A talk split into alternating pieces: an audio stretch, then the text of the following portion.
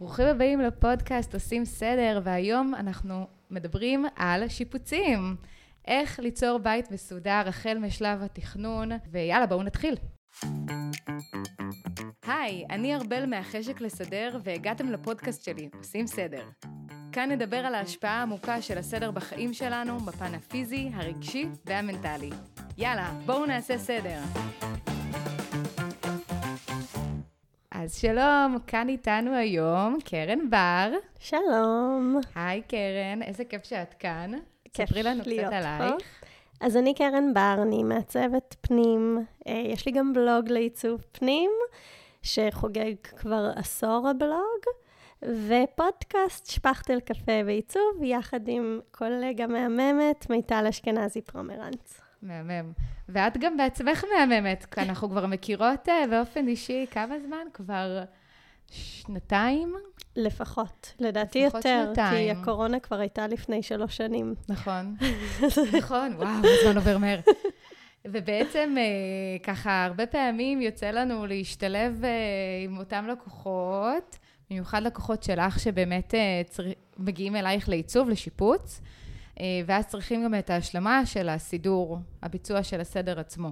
בעצם, כל לקוח שאני נפגשת איתו, אני אומרת לו שיש לי את המסדרת בתים המושלמת, יא, ושלפני המעבר הכי כדאי להם לקחת אותך, כי את באמת תוכלי לדאוג לסדר שהכל יהיה, ימצא את המקום שלו וגם יישאר במקום שלו.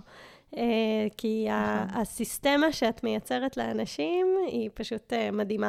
יש. אז כל פגישת. ייעוץ, כל שיפוץ, כל הלבשה, לא משנה עם מי אני נפגשת, השם שלך תמיד עולה. יואו, איזה מרגשת. באמת, אני מאחלת לכל הלקוחות שלי שאת תפגשי אותם גם, כי באמת, אה, אני באופן אישי, אני לא מחשיבה את עצמי כבן אדם שמאוד מחובר לעולם העיצוב. אמנם אני מרגישה שהבית שלי יפה, הרבה גם אה, בזכותך, שככה באת אלינו הביתה לי- לייעוץ ועשית איתנו את כל התכנון הראשוני של ההתאמה של הצבעים והריהוט שיהיה פונקציונלי והכל. אבל uh, אני חושבת שהרבה אנשים מאוד בטוחים שסדר ועיצוב זה דברים שמשולבים אחד בשני. אני, אני מאמינה שזה יכולות שונות, ובגלל זה גם מאוד מאוד חשוב לדעת לקחת את אשת המקצוע הנכונה, אני... לצורך שלנו. אני ממש מסכימה. אני חושבת שבכלל, אה, עיצוב פנים זה מין מקצוע כזה שאף אחד לא בדיוק בטוח מה המעצבת עושה, לפעמים למה צריך מעצבת. או, אה, אז בשביל זה הפרק היום, מי ששומע את הפרק היום ידע בדיוק. ומעבר לזה, מתבלבלים עם כל מיני אה, דברים שלא קשורים לעיצוב, שחושבים שהמעצבת אה, צריכה לעשות. כמו אז- למשל. אז הרבה פעמים uh, באים אליי uh, לקוחות מקסימים ובאים לעצב את הבית, ואז הם שולחים לי חוזה של הקבלן שאני אעיף מבט, ואני כזה, רגע, אני לא עורכת דין, אני לא יודעת, כלומר, לא, לא מבינה בזה. אני יכולה להגיד לקבלן איפה לשים שקע, איפה לשים קיר, לבדוק שהוא עשה את זה נכון, אבל בחוזה איתו זה ממש לא, נכון. לא אני. זה חשוב. זה. חשוב לומר את זה ולשים גם אה, את, ה, את הדברים על השולחן, וכדי שבאמת אה, הדברים ייעשו בצורה, בצורה מקצועית. כי, כמו, נגיד, אם אני אבוא ואנסה אה, לעצב אה, לאנשים איזשהו חלל, אז זה לא יצא באמת מקצועי. זה, זה, אני כל כך מאמינה בזה שלכל מקצוע יש את הנישות שלו, ואת נכון. בעל המקצוע המתאים לדבר אה, מסוים. ויש הרבה אה, דיסציפלינות שהן מקבילות אחת לשנייה ומשלימות אחת את השנייה. ואז זה הרבה פעמים מבלבל אנשים שלא בדיוק מבינים מה ההגדרה של עיצוב או תכנון או סדר. אה, אפילו לפעמים מבקשים ממני לעצב גינה. אז אני יכולה לבחור רהיטים לגינה, אני יכולה מהמם. לבחור איפה הריצוף יהיה, איפה הדק יהיה, אבל את הצמחים, אני לא מבינה בזה. נכון. אני לא יודעת איפה למקם צמח באיזה מקום, כי צריך באמת להבין בצמחים. נכון. אז יש uh, כל מיני השלמות ויועצים uh, לכל מיני מקצועות, כדי באמת להגיע לדבר האמיתי. נכון. ובעצם, אז איך היית מגדירה כן את התפקיד של המעצבת כדי לסדר את זה ככה למאזינים שלנו? אז בעצם אה, המעצבת, התפקיד שלה הוא גם להבין מה הצרכים שלכם בבית, איך אתם מתנהלים בבית, mm-hmm. להבין את הסגנון עיצוב. אתם אוהבים נורדי, אתם אוהבים אה, אקלקטי, כפרי, זאת אומרת, מה, איזה צבעים אתם אוהבים? מה עושה לכם טוב בלב? כי עיצוב טוב, כשאני נכנסת לבית, לבית שלי והוא מעוצב, אז כיף לי ושמח לי וטוב לי, ואני אפילו לא תמיד יודעת להסביר. נכון, לא, רק לראות את החיוך שלך זה גורם לי גם לחיים. ובעצם... אה, אה, כאילו, זה ממש הנשמה של הבית. העיצוב. נכון, וזה גם הרבה הרבה ידע טכני של אה, כל מיני תקנים, mm-hmm. אה, כמה רחוקה אסלה צריכה להיות מהקיר, כדי שכשתשבי עליה לא תשפשפי את הקיר, mm-hmm. או, או כל מיני דברים אה, קטנים. כשאני עוברת ב- ב- בחלל, מה, מה בעצם אני מרגישה, מה קורה לי, איפה אני יכולה להיתקע, mm-hmm. אה, איפה אני מספיק מעבר. אה, כל הדברים האלה, וזה ממש עד רמת האגרטל אה, עם הפרחים בתוכו, כדי שיראה יפה ומעוצב, וגם יתפקד אה, בצורה פונקציונלית. אז פונקציונלי ו- ומעוצב ויפה, וגם עם נשמה. כאילו, אהבתי את המושג הזה, לא יודעת, התחבר לי. זהו, הנשמה זה קצת קשה, זה, זה החלק שהוא חמקמק, שקשה להסביר אותו ולהבין אותו עד שלא מרגישים אותו. נכון. אבל uh, זה באמת, אני חושבת ש, שזה מה שאנשים uh, רוצים כשהם מגיעים לבית, להיכנס אליו ולהרגיש, וואו, זה הבית שלי, זה כאילו, יש לי כאן אוויר, זה מתאים לי, זה מה שאני רוצה, זה מה שאני אוהב, ו- וזה ממש uh, נותן תחושת uh, ביתיות, כשיותר, כשהעיצוב הוא יותר הרמוני. עם, אני, ה, אני עם כל כך מסכימה, ואפילו זאת נקודה שתמיד, כשהלקוחות שלי באמצע התהליך, התהליך עיצוב פנים, ושיפוץ זה תהליך שהוא מאוד מאוד קשה. יש mm-hmm. המון פרטים, יש הרבה בלת"מים, כרוך הרבה.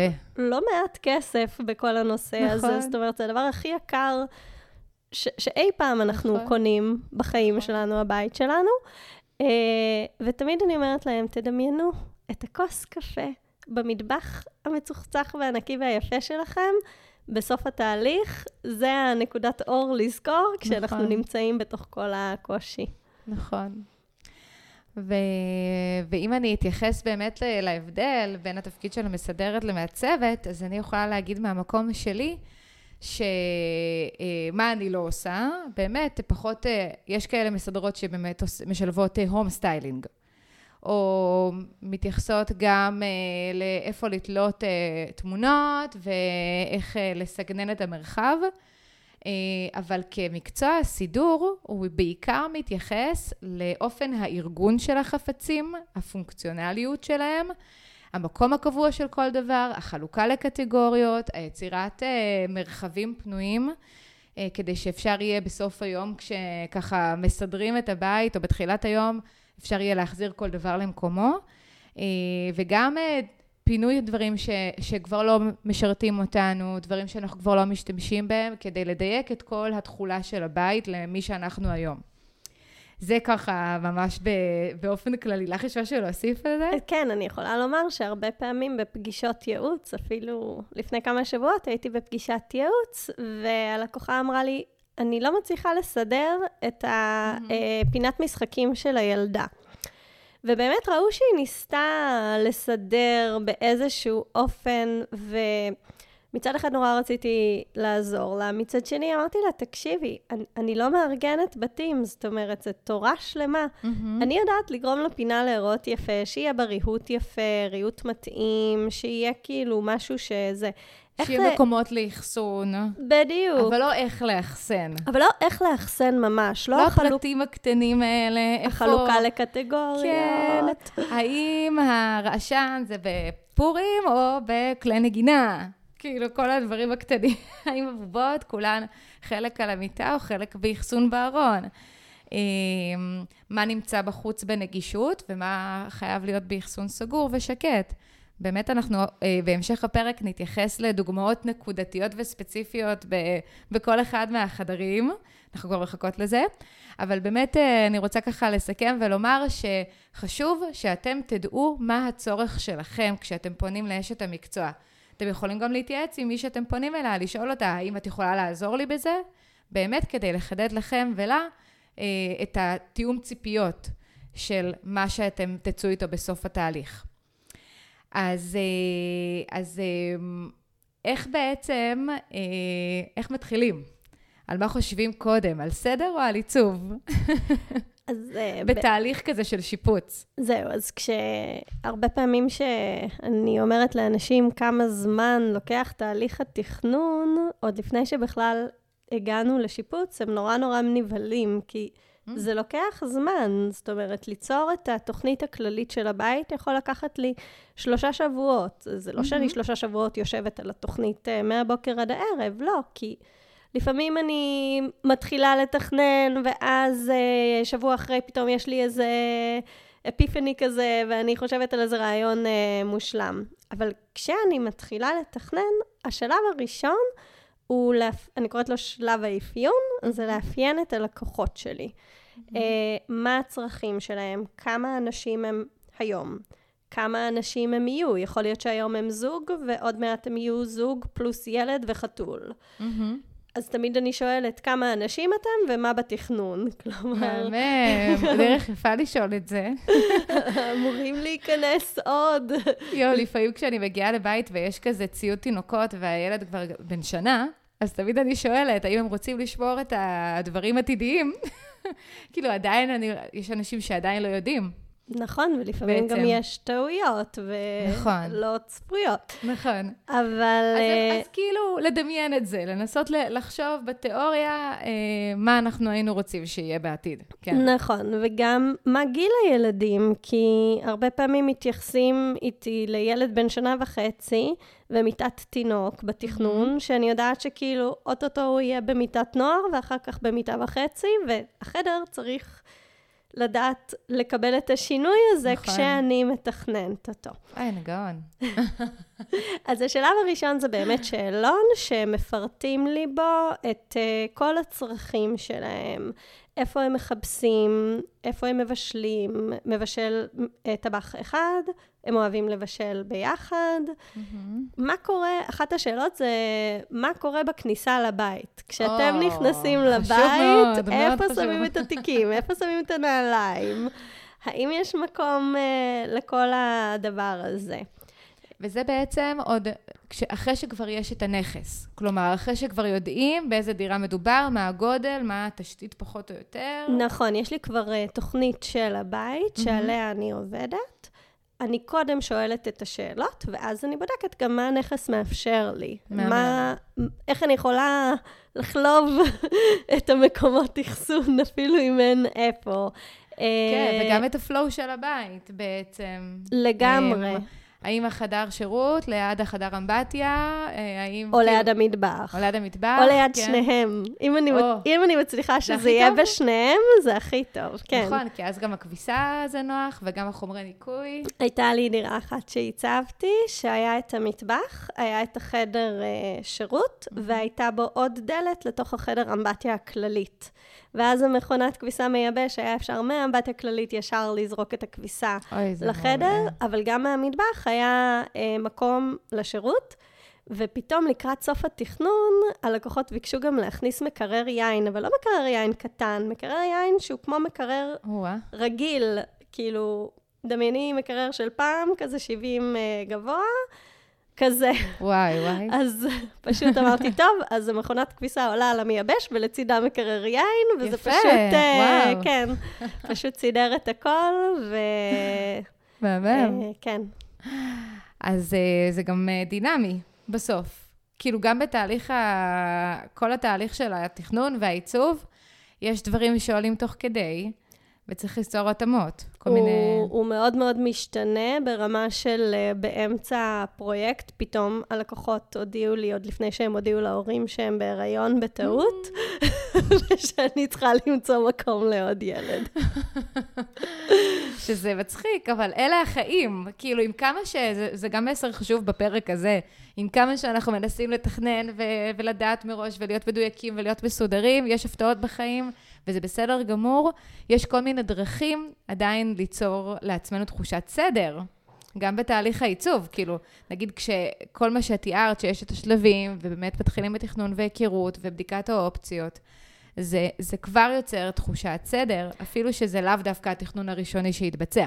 נכון. עכשיו, בגדול, כשאני מתחילה אה, לתכנן, אני משתדלת כמה שיותר לתכנן את הבית מקצה לקצה, אבל כפי שאמרנו, דברים הם משתנים. אבל הכי מצחיק זה שתמיד כשאני יושבת מול התוכנית ואני חושבת על האחסון, אני חושבת, what would ארבל do? Oh. מה ארבל תעשה? Oh. איזה אחסון היא תגיד? ואז... שזה מחבר אותנו כבר עכשיו לזה שהנה, כל החשיבה של הסדר צריכה להיכנס כבר בשלב התכנון. ממש בשלב, כן. ה... לפני התכנון, של האפיון. של האפיון, נכון. ברור שכשהלקוחות מאפיינים לי את הצרכים של האחסון, הם אומרים, אנחנו צריכים מלא מלא אחסון, אני רוצה ים של אחסון, וזה נורא נורא מצחיק, כי בסוף מה שקורה זה שאני מתכננת המון המון אחסון, אה, והרבה פעמים אני מדברת עם הלקוחות, אני אומרת להם, אוקיי, יש אחסון שהוא בכמות, ויש אחסון שהוא באיכות. נכון. והאחסון שאני מתכננת הוא איכותי, ככה שצריך נכון. פחות מקומות אחסון שיוכלו להכיל יותר, אה, יותר דברים. כי נכון. כל אחד יכול לעשות אה, ארונות אה, מלמעלה למטה, כן, כמו של לא פעם, הארונות קיר, הארונות קיר מעץ של פעם. שאגב, הם לא פונקציונליים כל כך לחיים המודרניים. גם הארונות מטבח של פעם נכון, לא פונקציונליים, נכון, אין בהם מגירות. נכון. וזה אחסון שיש המון אחסון כביכול, אבל הכל נדחף אחורה במדפים כי הם עמוקים, נכון. ולא מגיעים לשום דבר מורה. כי זה גבוה, ואי אפשר לתכנן ככה. אני גרה במת... בבית, בדירה עם uh, מטבח כזה, כי זו דירה שכורה עדיין. ואני תמיד צוחקת על עצמי, אני לא אדם גבוה, אני פחות ממטר שישים, ואני צוחקת שאני צריכה מגדל למידה בבית שלי כדי להגיע לארונות במטבח, כי נכון. פשוט האחסון דפוק. נכון. ו...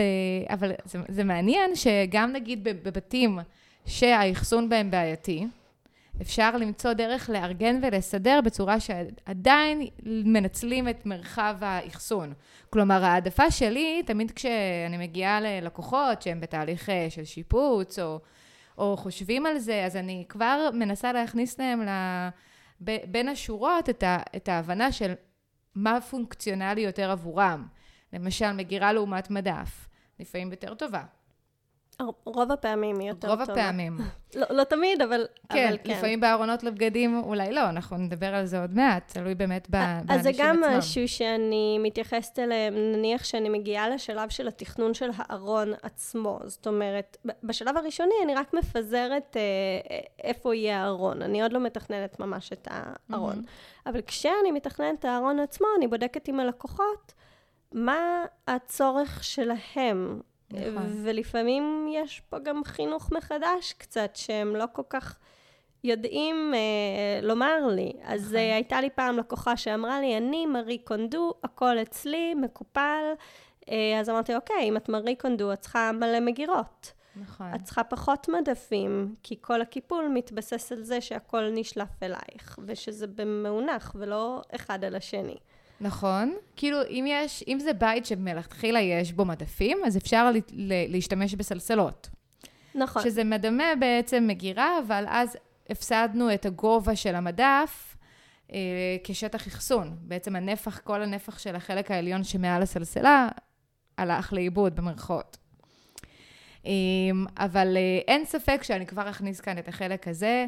שבכל מה שקשור לסדר וארגון בבית, הדבר הראשון שאני ממליצה לעשות גם עוד לפני שמתחילים לשפץ או לפני שעוברים דירה, זה לעשות מיון, מיון, לעבור על הדברים שלכם ולהוציא מהבית את מה שלא בשימוש, לא רלוונטי. אה, לפעמים זה החלק הכי קשה, כי זה, עם כמה שאני אומרת את זה ככה, כאילו, מה הבעיה, תעשו את זה? לא, לפעמים זאת הבעיה, וזה האתגר האמיתי. זה גם החלק הכי מפחיד, אני חושבת. זאת אומרת, נכון. ברגע שמתחילים למיין, זה אפילו קצת כיף, כי זה מאוד מאוד משחרר אה, נכון. uh, להיפרד מחפצים שהרבה פעמים גם uh, um, יש להם איזשהו מטען רגשי שהם סוחבים איתם, נכון. uh, שצריך לשחרר אותו ו- נכון. ולהיפרד ממנו. ו... ואני חושבת שהצעד הזה לעשות את המיון זה אחד המחסומים הכי גדולים שיש לאנשים. נכון. אבל אם אתם עוברים דירה, אני מתחננת, תמיינו. זה, זה, זה הדבר שאם הוא לא קורה לפני, הוא לא יקרה אחרי, ואתם סתם נתקעים עם, עם, עם עודף. נכון, וזה גם הדבר שהרבה, יהפוך את הבית הבא ליותר פונקציונלי בשבילכם, ליותר רלוונטי, תוכלו לארגן את הדברים לפי תדירות השימוש, תוכלו באמת אה, להשאיר לכם מרווח בארונות, שזה אגב עוד, עוד דבר מאוד חשוב, לא לדחוס את הכל בעצם בארונות החדשים, אלא לשאר, להשאיר מרווח, כי אנחנו בסוף חיים ב, בעולם של צריכה, וכנראה כל שנה יגיעו אליכם עוד ועוד חפצים חדשים שתצטרכו למצוא להם מקום. אז אם כבר שיפצתם, ארגנתם, אחסנתם, עברתם דירה, תשתדלו להגיע למצב שאתם לא ממלאים את כל מקומות האחסון שלכם עד אפס מקום, כי צריך מרחב נשימה. אז בנוגע למה עושים קודם, האם חושבים על סדר או על עיצוב, אני יכולה לומר שזה משתלב בתהליך הזה בכל השלבים. כלומר, עוד לפני שמחליטים איפה יהיה כל דבר בבית, צריך לדעת כמה דברים יש לנו בכל נושא. למשל, אם זה מטבח שהוא מאוד עמוס, יכול להיות שאחרי תהליך מיון, ובאמת, כאילו, אם זה בית שגרתם בו עשר שנים וכבר אה, קיבלתם אה, לחתונה סט אה, צלחות שבחיים לא פתחתם בכל העשר שנים האלה, יכול להיות שלא תפתחו את זה בבית החדש, או ההפך, תחליפו את הסט הישן בסט החדש. כל הדברים האלה יכולים ליצור לכם הרבה יותר בהירות לגבי מה, מה בפועל צריך לאחסן. אז, אה, אז אולי אפילו למיין לפני שעושים את כל שלב האפיון והתכנון. זהו, השאלה היא באמת אם זה משהו שריאלית יקרה, נכון. שאנשים נכון. ימיינו לפני. אנחנו אידיאלית, עכשיו נדבר, ועכשיו ריאלית. אבל אני חושבת ש, שבגדול, בסופו של דבר זה הכל עניין של, של צורך ומענה לצורך. נכון. וגם פה אני אה, חושבת שצריך להשאיר המון מקום לגמישות. הרבה פעמים שבאים אליי ואומרים לי, קרן, אני צריך ארון. אני אומרת, שנייה, אני צריך ארון זה לא צורך. ארון נכון. זה פתרון אחד לצורך של אחסון של מה? של בגדים, של נעליים, של קלסרים. מהו הצורך? נכון. זה הדבר הראשון שאני מנסה להבין. כי כל אחד יכול לשים ארון.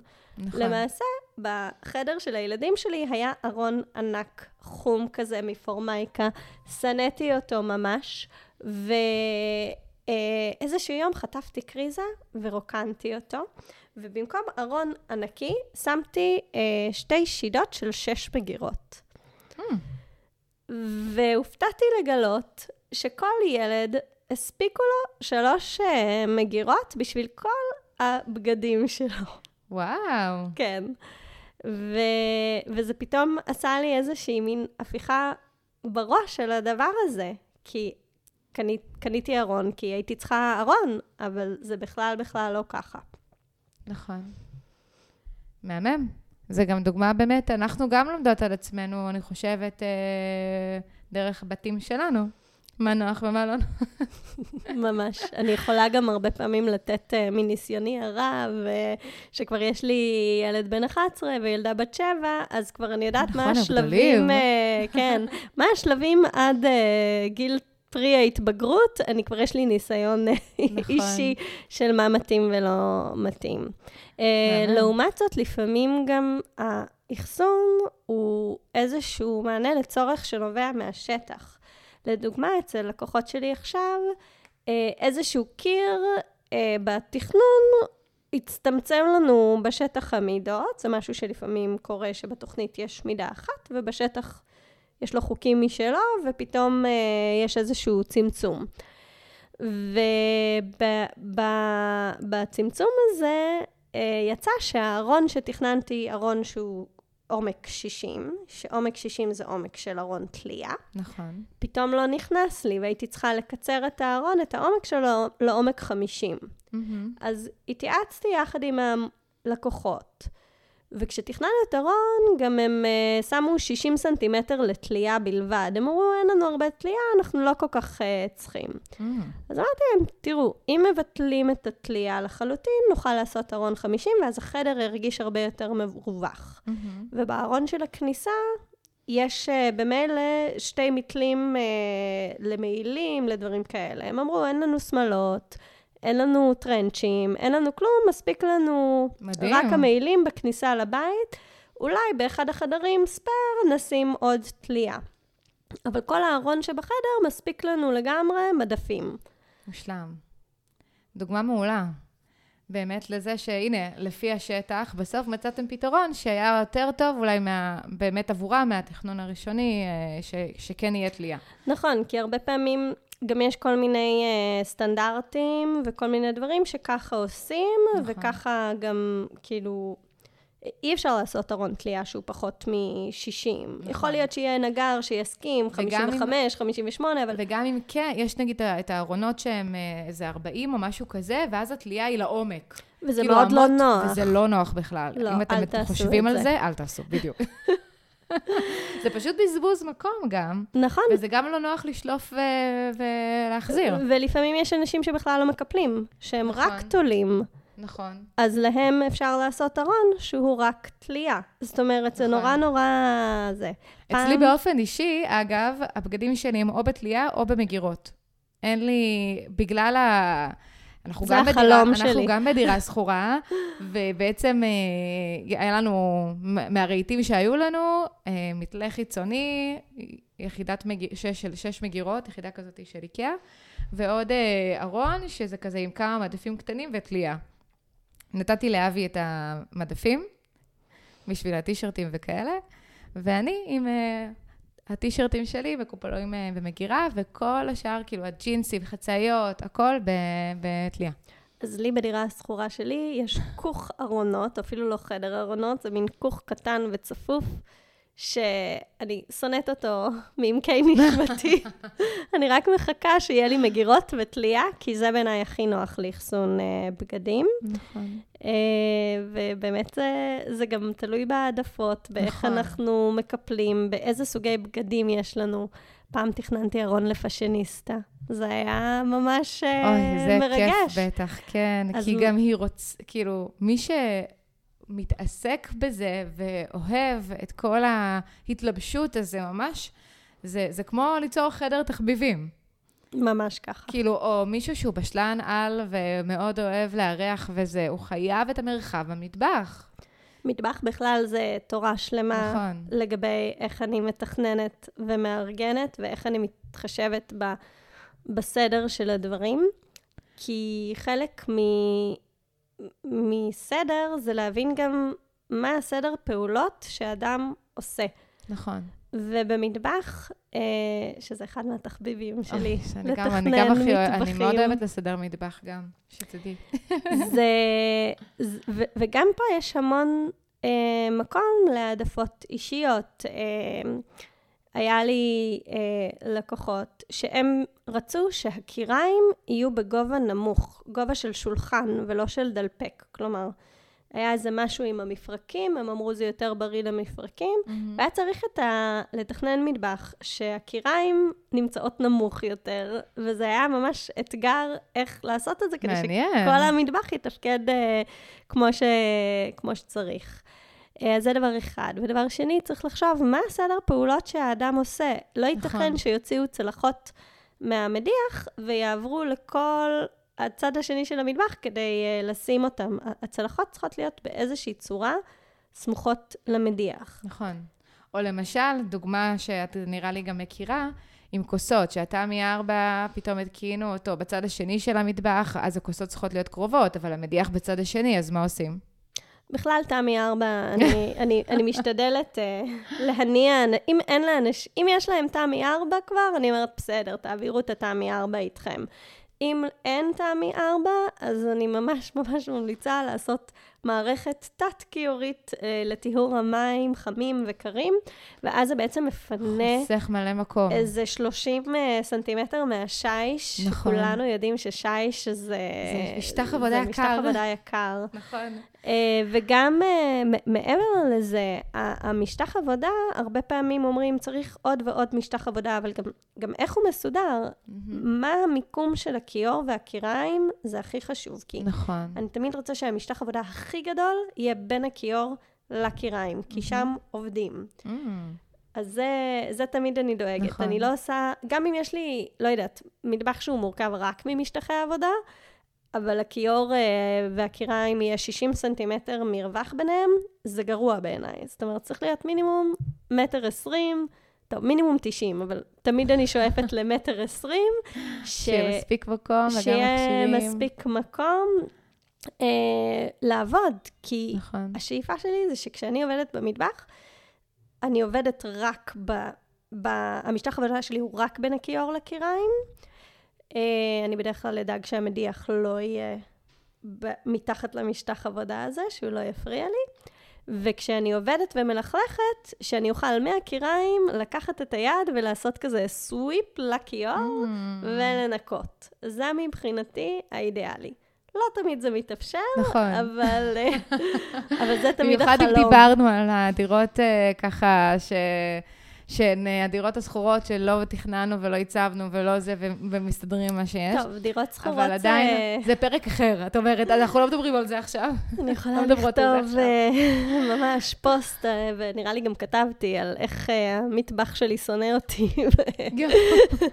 ואיך שהוא מתוכנן גרוע, ואין בו אחסון כמו שצריך, והוא החדר הכי מבולגן בבית, כי פשוט אין, אין איך, אני, אני לא יודעת, אולי את צריכה לבוא ולעשות את. הקסם שלך, אבל... כי בסוף הדברים, זה מתחיל ונגמר בכמות החפצים, בסופו של דבר. אה, כאילו, ככל שיש לנו פחות דברים, אז יותר קל לנו לסדר בשגרה, אבל אנחנו נדבר על זה גם בעוד פרקים. אז בואי רק נסכם לרגע את איך מתכננים בית מסודר, ככה נראה שעברנו על הכל, נסכם את זה. אז קודם כל, אנחנו חושבים, אני אומרת, כאילו, לפחות מאיך שאני רואה את זה, לחשוב על מה נוח ולא נוח לנו כיום בשגרה. כמו שתיארת, את המטבח שלך, המטבח הבא הולך להיות מושלם, ברור. כי את כבר יודעת בדיוק מה מפריע לך ביום-יום.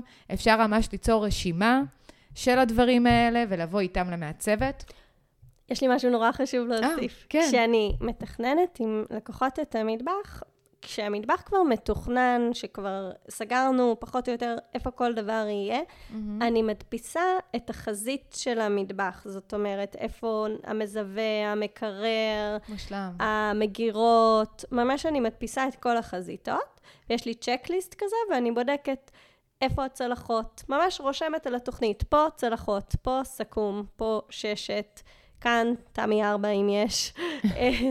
אה, נכנסים גם כל מיני, עכשיו יש את כל הסלואו קוקרס שנכנסים, נכון. ופתאום תופסים מקום על, ה, על השיש. אה, איפה המיקסר, איפה המג'י מיקס, כאילו, ממש איפה כל דבר ודבר, איפה המקום שלו, ואז אני רואה אם באמת יש לי מקום לכל דבר. מהמם. בדרך כלל, אחרי שהלקוחות אה, עוברים, אני מגלה שגם יש להם איזו מגירה ריקה בכל שזה ה... מושלם, כי כן. תמיד אמרנו, מצטברים עוד דברים, ואז פתאום צריך אה, מתקן אה, לבקבוקים של התינוקות ועוד פורמולה וזה, כי מצטרף עוד ילד למשפחה, ואז הנה, יש לנו מגירה ריקה שקרן אה, תכננה לנו. אז אה, מושלם. ואז באמת, תחשבו על זה, אפילו ממש מרמת, ת- תדמיינו את עצמכם נכנסים הביתה, או ממש תעשו את זה פיזית, תעברו, תעשו תחנות בבית, ותסתכלו, ותיזכרו, ותדברו, ותחשבו על זה כמה ימים, כי, כי אין, זה בסוף, מה ש... זה, אלה הפיצוחים הכי חשובים. אפילו אני אומרת לאנשים, תיקחו את התוכנית, תדפיסו אותה, תשתמשו באצבעות, וכאילו תלכו בתוך. הבית, ותדמיינו, נכנסתי עכשיו הביתה, פה תליתי את התיק. הלכתי, נכון. כאן שמתי את הנעליים, פה את הדואר. ממש אה, לדמיין את התוכנית החדשה, ואיך היא מתפקדת, ואיך תלכו בה ותשתמשו בה, זה מאוד מאוד, זה מה שאני עושה כשאני מתכננת. אני, אני. בודקת כאילו מה, מה הלקוחות שלי יעשו לפי השאלון שהם אה, מילאו ב, בהתחלה. אז יש כאן עוד, אה, עוד נקודה שהיא גם חשובה בתכנון, שזה תהיו כנים עם עצמכם. כי בסוף זה בא לשרת אתכם.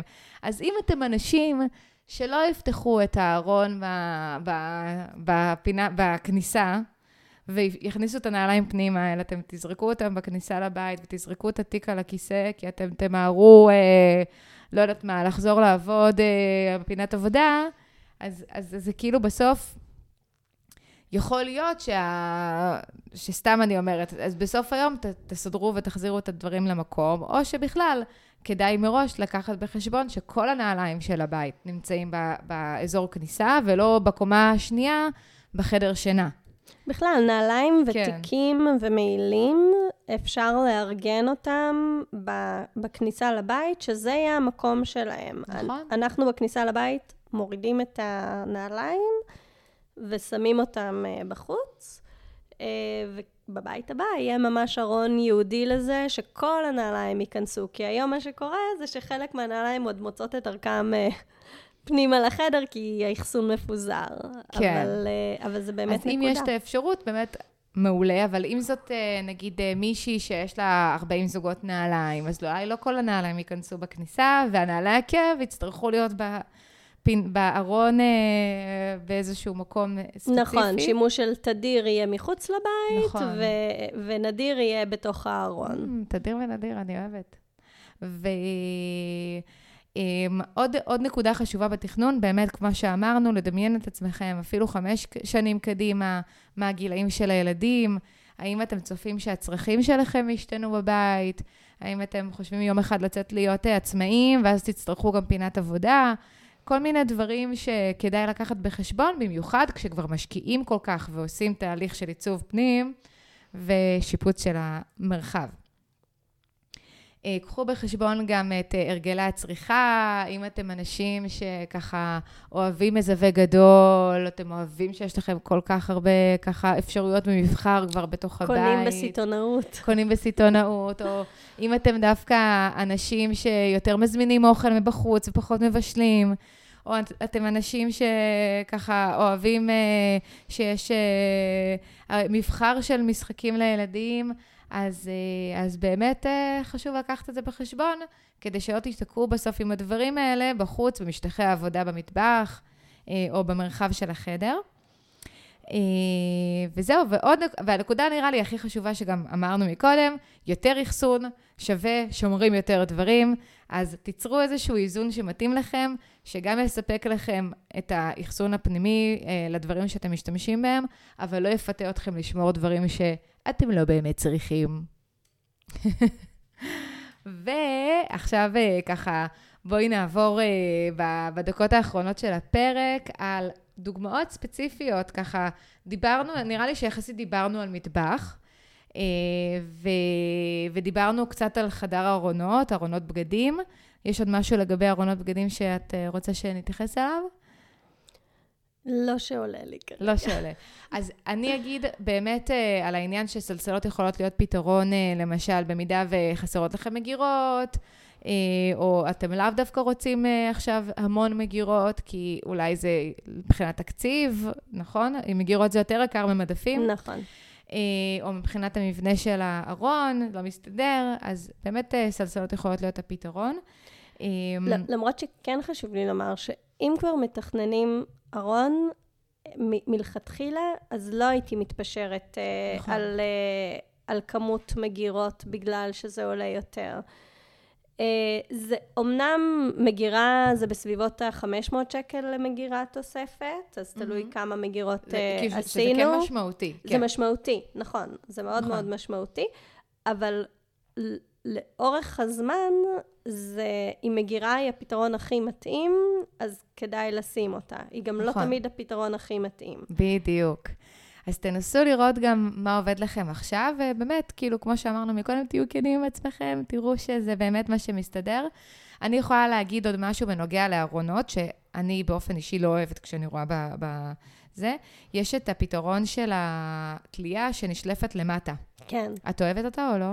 אני אוהבת אותה כי אני לא מגיעה לקומה השנייה בחדר הארונות שלי למתלים, אז mm-hmm. יש מתלה שהוא חצי ריק כזה, כן. כי אף אחד לא מגיע אליו. אבל בשגרה זה נוח לך להוריד ולעלות? אין לי כזה, אז אני רוצה. את רוצה. אז אני יכולה להגיד לך שמה שאני ראיתי בינתיים, ככל שהמתלה הזה, אתם, מי שמאזין, אני מקווה שאתם מבינים על, על, לאיזה מתלה אני מתכוונת, שבעצם אם יש תלייה שהיא גבוהה יותר בארון, אז יש מין יחידה, מנגנון כזה שנשלף כלפ, כלפי מטה במין כזה... משיכה. ר, כן, משיכה כלפי מטה, שבעצם כל המוט יורד לכיוונכם. אני באופן אישי רואה שבשגרה, כמשהו שהוא, אה, הבגדים שלובשים ביום-יום, זה פחות נוח. ואז אנשים בדרך כלל שמים שם את העונה ההפוכה של התלייה, או את הבגדי ערב וכאלה.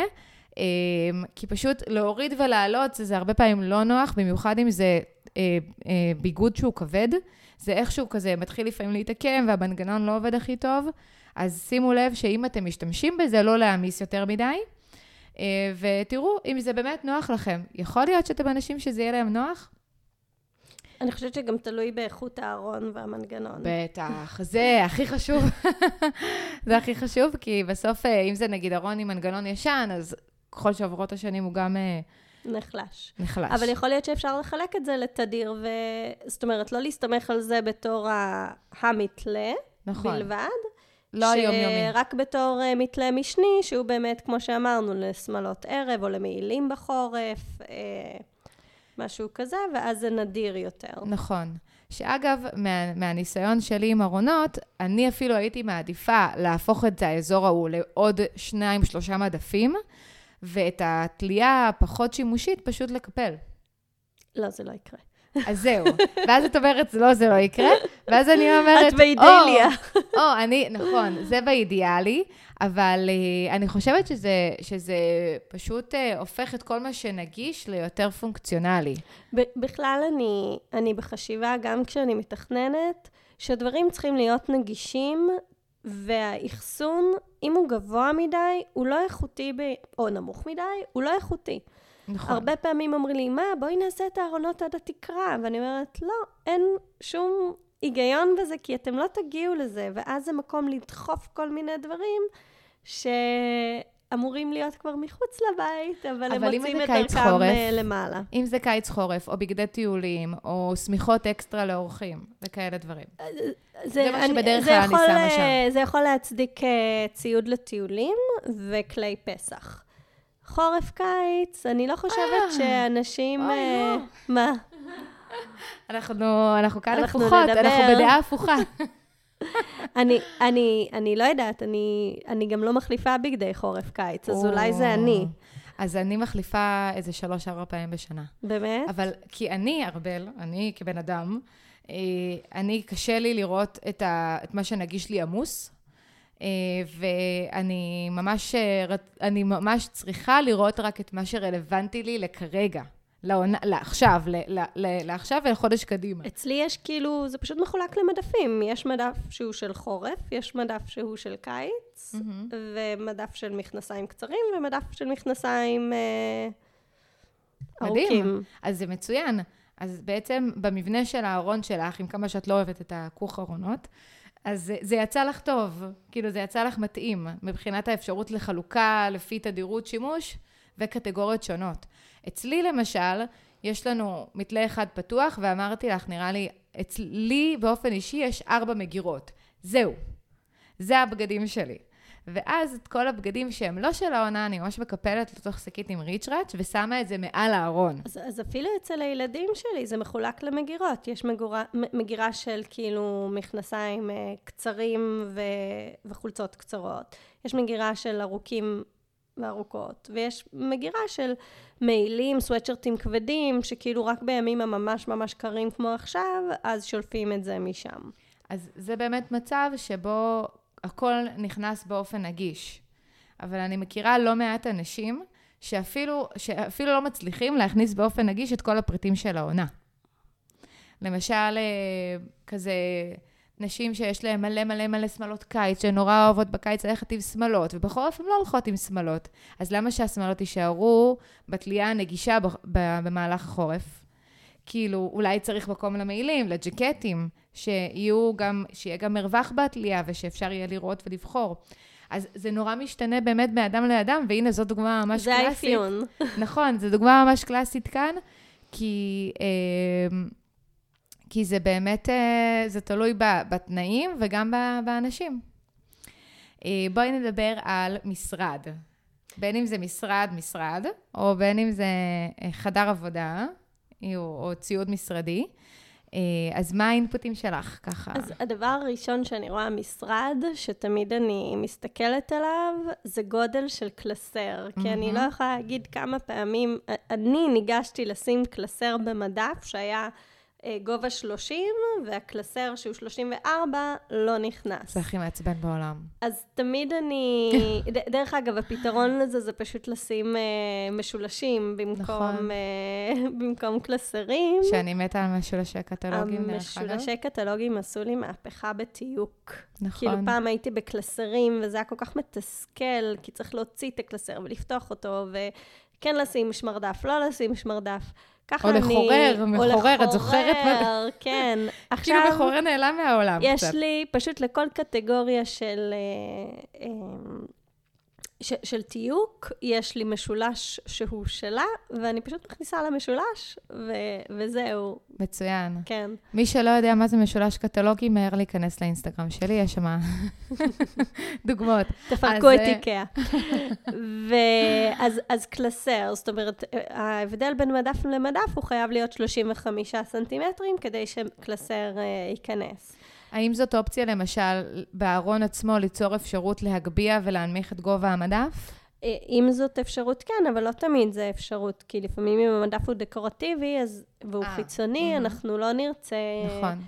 אה, שכאילו יראו את החירורים האלה נכון. של, של שינויים עדפים. אז זה דבר אחד. דבר שני, איפה המדפסת נמצאת? Mm, איזה גודל מדפסת יש לי? A4, A3, נכון.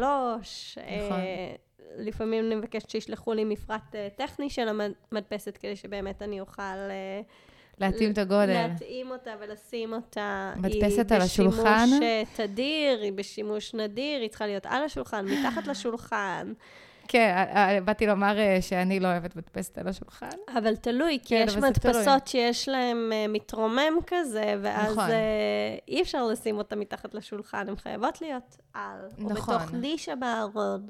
נכון. או באמת, למשל, אם יש יחידת מגירות, אולי על היחידת מגירות, ואז זה לצד השולחן, ולא ממש במרחב העבודה, שכאילו, ככה, כששולחים יד הצידה, מגיעים למדפסת.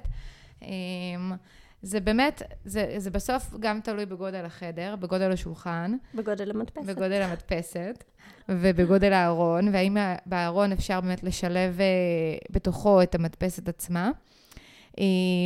ציוד משרדי.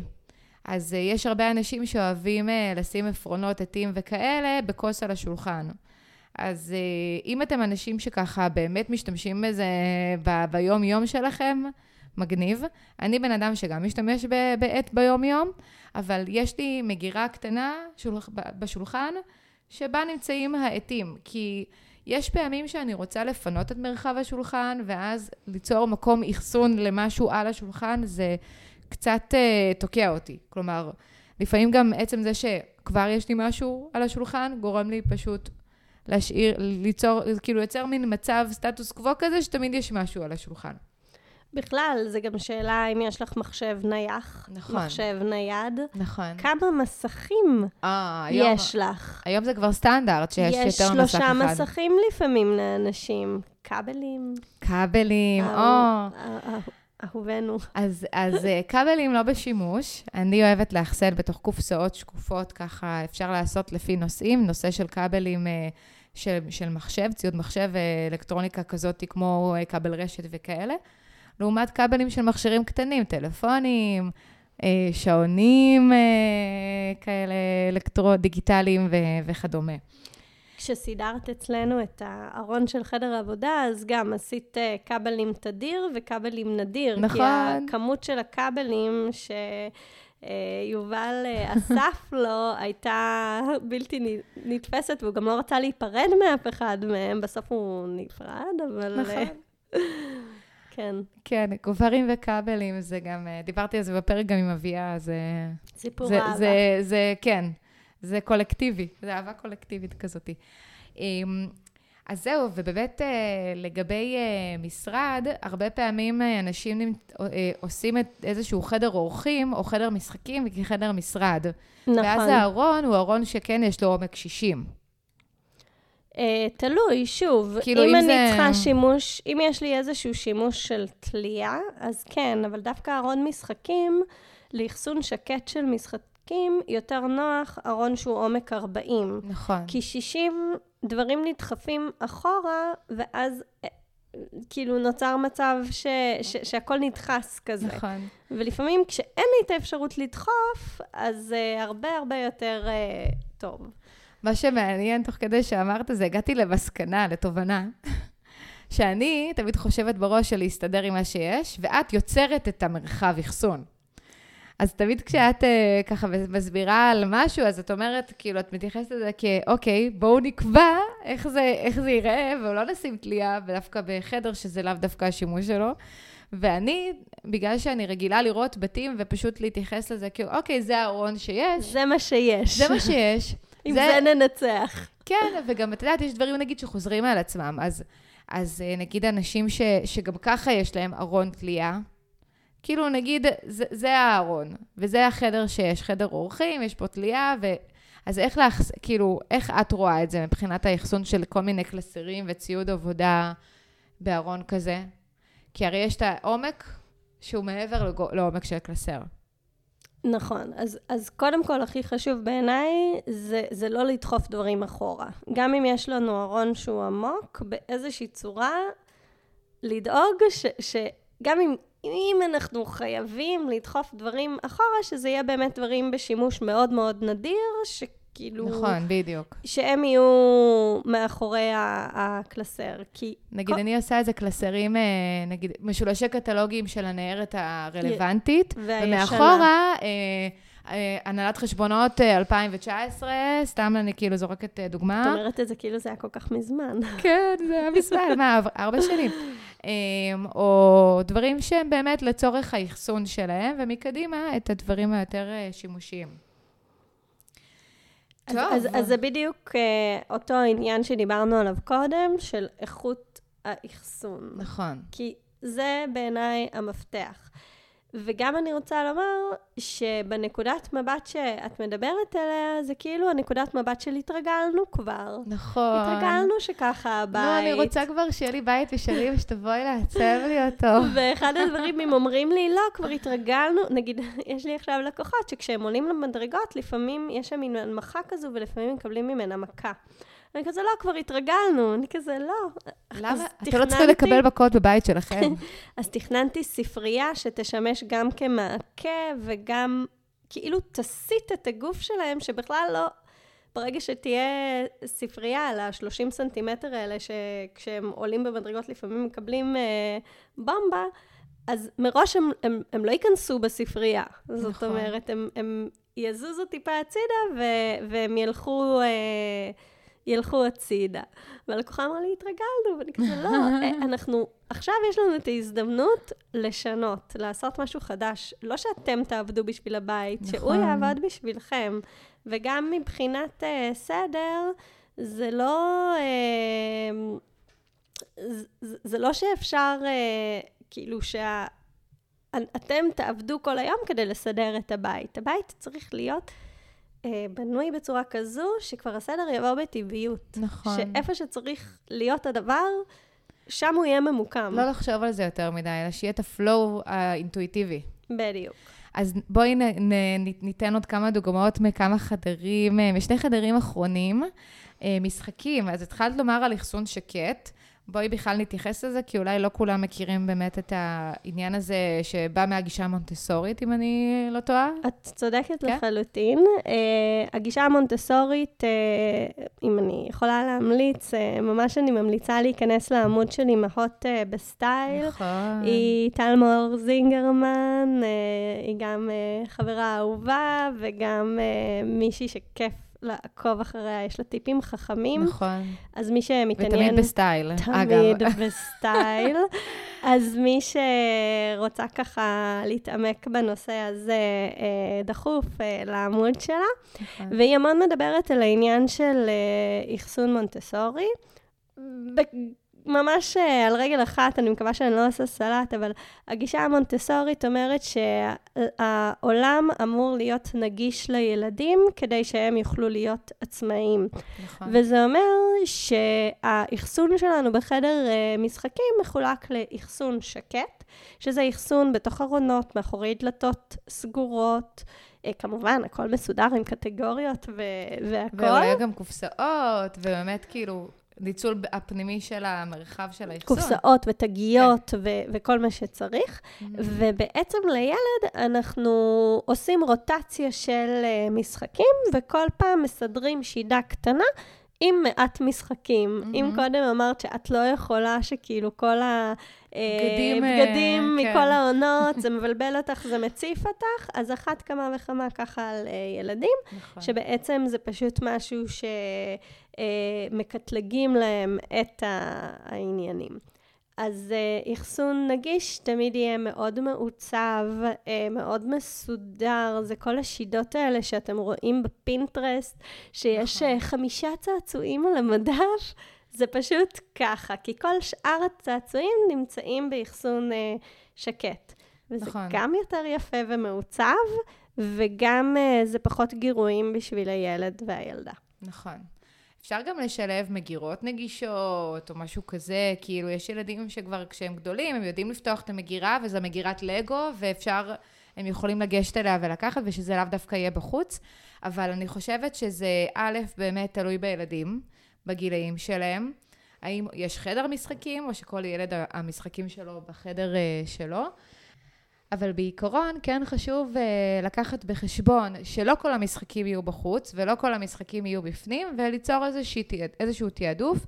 אני יודעת מהרבה בתים שיוצא לי להגיע אליהם, שלאו דווקא מצליחים לשמר את הסידור המונטסורי של המשחקים, כי בשגרה הם קצת uh, מתעייפים uh, לעשות את הרוטציה, אבל עדיין, בכל בית, אני תמיד ממליצה כן לשלב אחסון סגור ופתוח, כדי שה...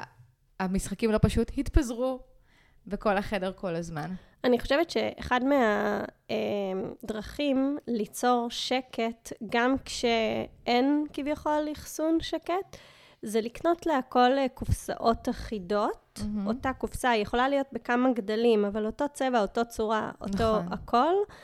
להוציא את המשחקים מהקופסאות המקוריות שלהם ולחלק אותם לקופסאות האלה, זה גם מצמצם נפח משמעותית. Mm-hmm. אפילו לפעמים, אה, אה, אחד הדברים שעשיתי אצלי בבית, את כל הפאזלים הוצאתי, שמתי בזיפלוק, ואת כל הפאזלים שמתי יחד עם התמונה שלהם בתוך, ה, בתוך הזיפלוק אה, של, ה, של הפאזלים. זאת אומרת, קופסה אחת של פאזלים במקום חמש קופסאות, נכון. זה מצמצם המון נפח. במיוחד אצל ילדים שאוהבים פאזלים ויש להם הרבה סוגים שונים. בכלל, נכון. אם יש ילד שאוהב לגו, או פאזלים, או פופים, או לא משנה מה, ברגע שיש איזושהי אהבה, אה, וזה גם טרנדים חולפים לפעמים, זה נכון. קלפים, היו צומצומים, אה, כל מיני דברים. פופית. Uh, עכשיו זה ה-hot wheels.